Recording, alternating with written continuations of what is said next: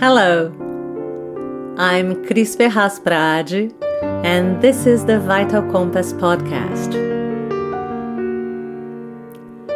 In the last episode, we finished with a sentence that Plinio mentioned in our conversation.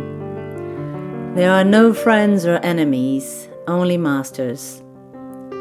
We talked about how we are learning throughout life and that if we are attentive to the lessons that we receive, we'll see that our supposedly enemies are the ones that teach us the most valuable lessons, the ones that help us better accept and integrate our shadows.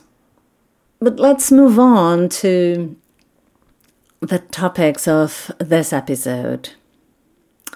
We live in a society that values speed we don't want to wait for the internet signal. We don't even want to wait for our meals. And we are in a hurry for our wisdom to develop. It's like, you know, we're always in a hurry. And I guess that we most of the time we don't even know why. In medical research, there has been an increase of interest in spirituality and health benefits, which is really interesting.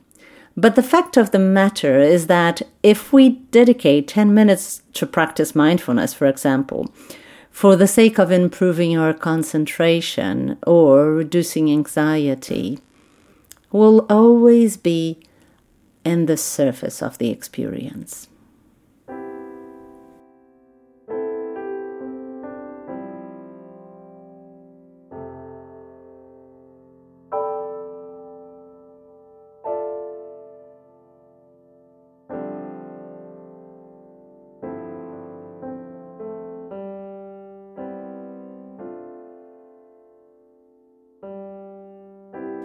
In India, they say that we can dig 49 wells of 1 meter depth, or we can dig one well of 49 meters depth. It's completely different. It defines two completely different ways to live our lives. There is a French philosopher called Jean-Yves Leloup that says something very similar. He asks, when I sit in front of a meal, do I consume it or do I commune with it? Is it communion with the food or consumption? This is a very important question and a very important decision. What, what kind of relationship do I, do I want to have with everything that is part of my life? My food, my practices, my partner, my friends, work, money? Am I cultivating communion? Am I cultivating a deep, aware, and whole relationship with everything? Or am I just consuming everything without value, with no understanding, no meaning? Our society is very consumerist, and we follow that tendency not realizing sometimes how this is leading us to an empty and meaningless life. What does life bring to me if I practice communion with everything that comes to me? And what if I just consume it all? Meditation, contemplative practices may support us in connecting to the greatness of life, to the 49 meters depth, to communion. It is not, not just about reducing cortisol in our bloodstream, not only reducing stress. Science may give us sometimes that limited understanding. All practices such as meditation, yoga, Tai Chi Chuan, mindfulness, Reiki, if we practice them with discipline, they will help us to be more aware of the spirit, to have a deeper connection to the human spirit, and more understanding of how spirituality talks to health. We have to educate ourselves to choose wisely where we are going.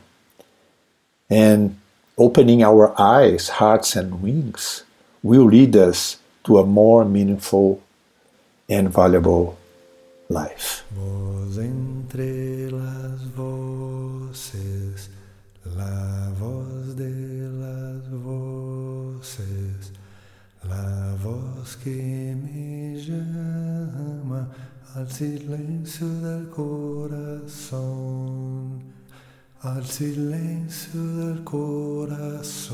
You're listening to Plinio Kotaich's music.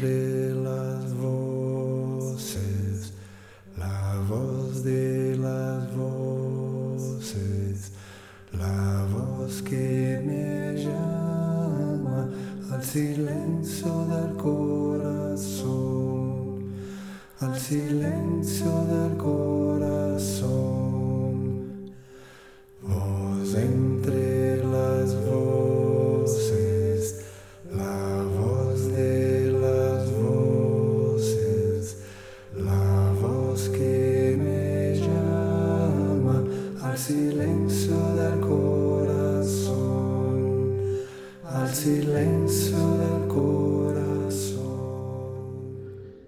The healthcare field where we work, there is a lot of research on spirituality and health, its benefits and techniques related to religious and spiritual coping. Many of these techniques are really helpful, but as far as they go, and they don't go very far.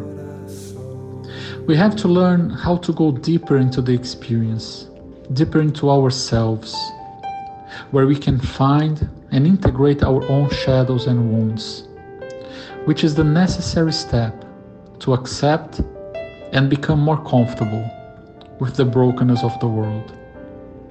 True spirituality and mature religion teach us how to do it.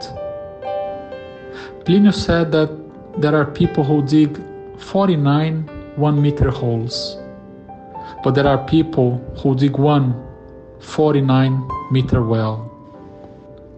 When you dig that deep in yourself, you become able to integrate disorder and uneasiness, not just in a technical manner.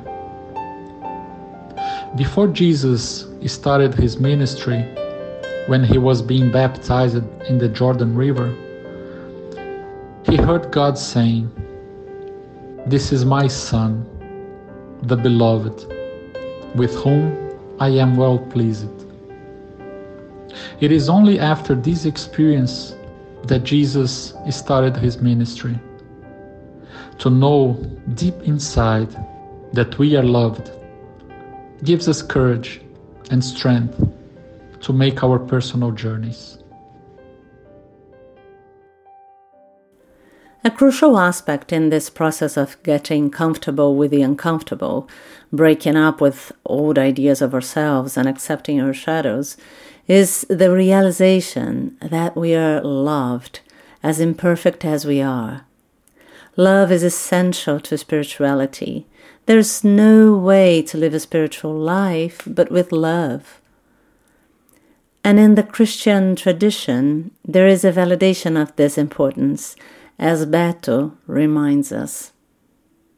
In a past episode, Beto mentioned the work of Richard Rohr and how there is an understanding that um, we live our lives in two parts. The first half being the construction of the ego, when we need other people to validate us. So we need um, titles, we need diplomas, we need recognition so we can feel loved.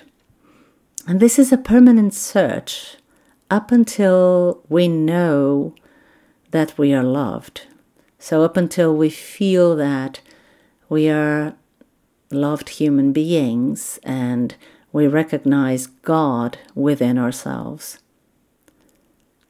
Love is fundamental in the process of building a strong ego. So just just so we can let go of it later in life to embrace our essence. Next week we'll have the last episode of the series The Path of the Eternal Apprentice with Plinio Kotaichi and Roberto Miguel. I'll see you next week. Take good care of yourself.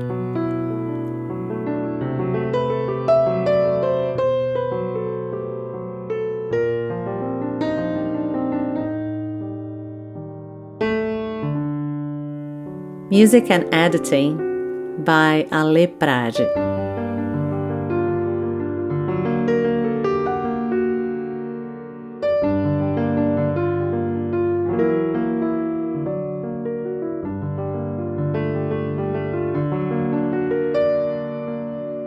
Vital Compass is available at Spotify and Apple Podcast. You can also register in the website. It's www.vitalcompass.com. Compass is with a K. And you can always send me an email. You can send an email to vitalcompass at gmail.com. I will love to get an email from you.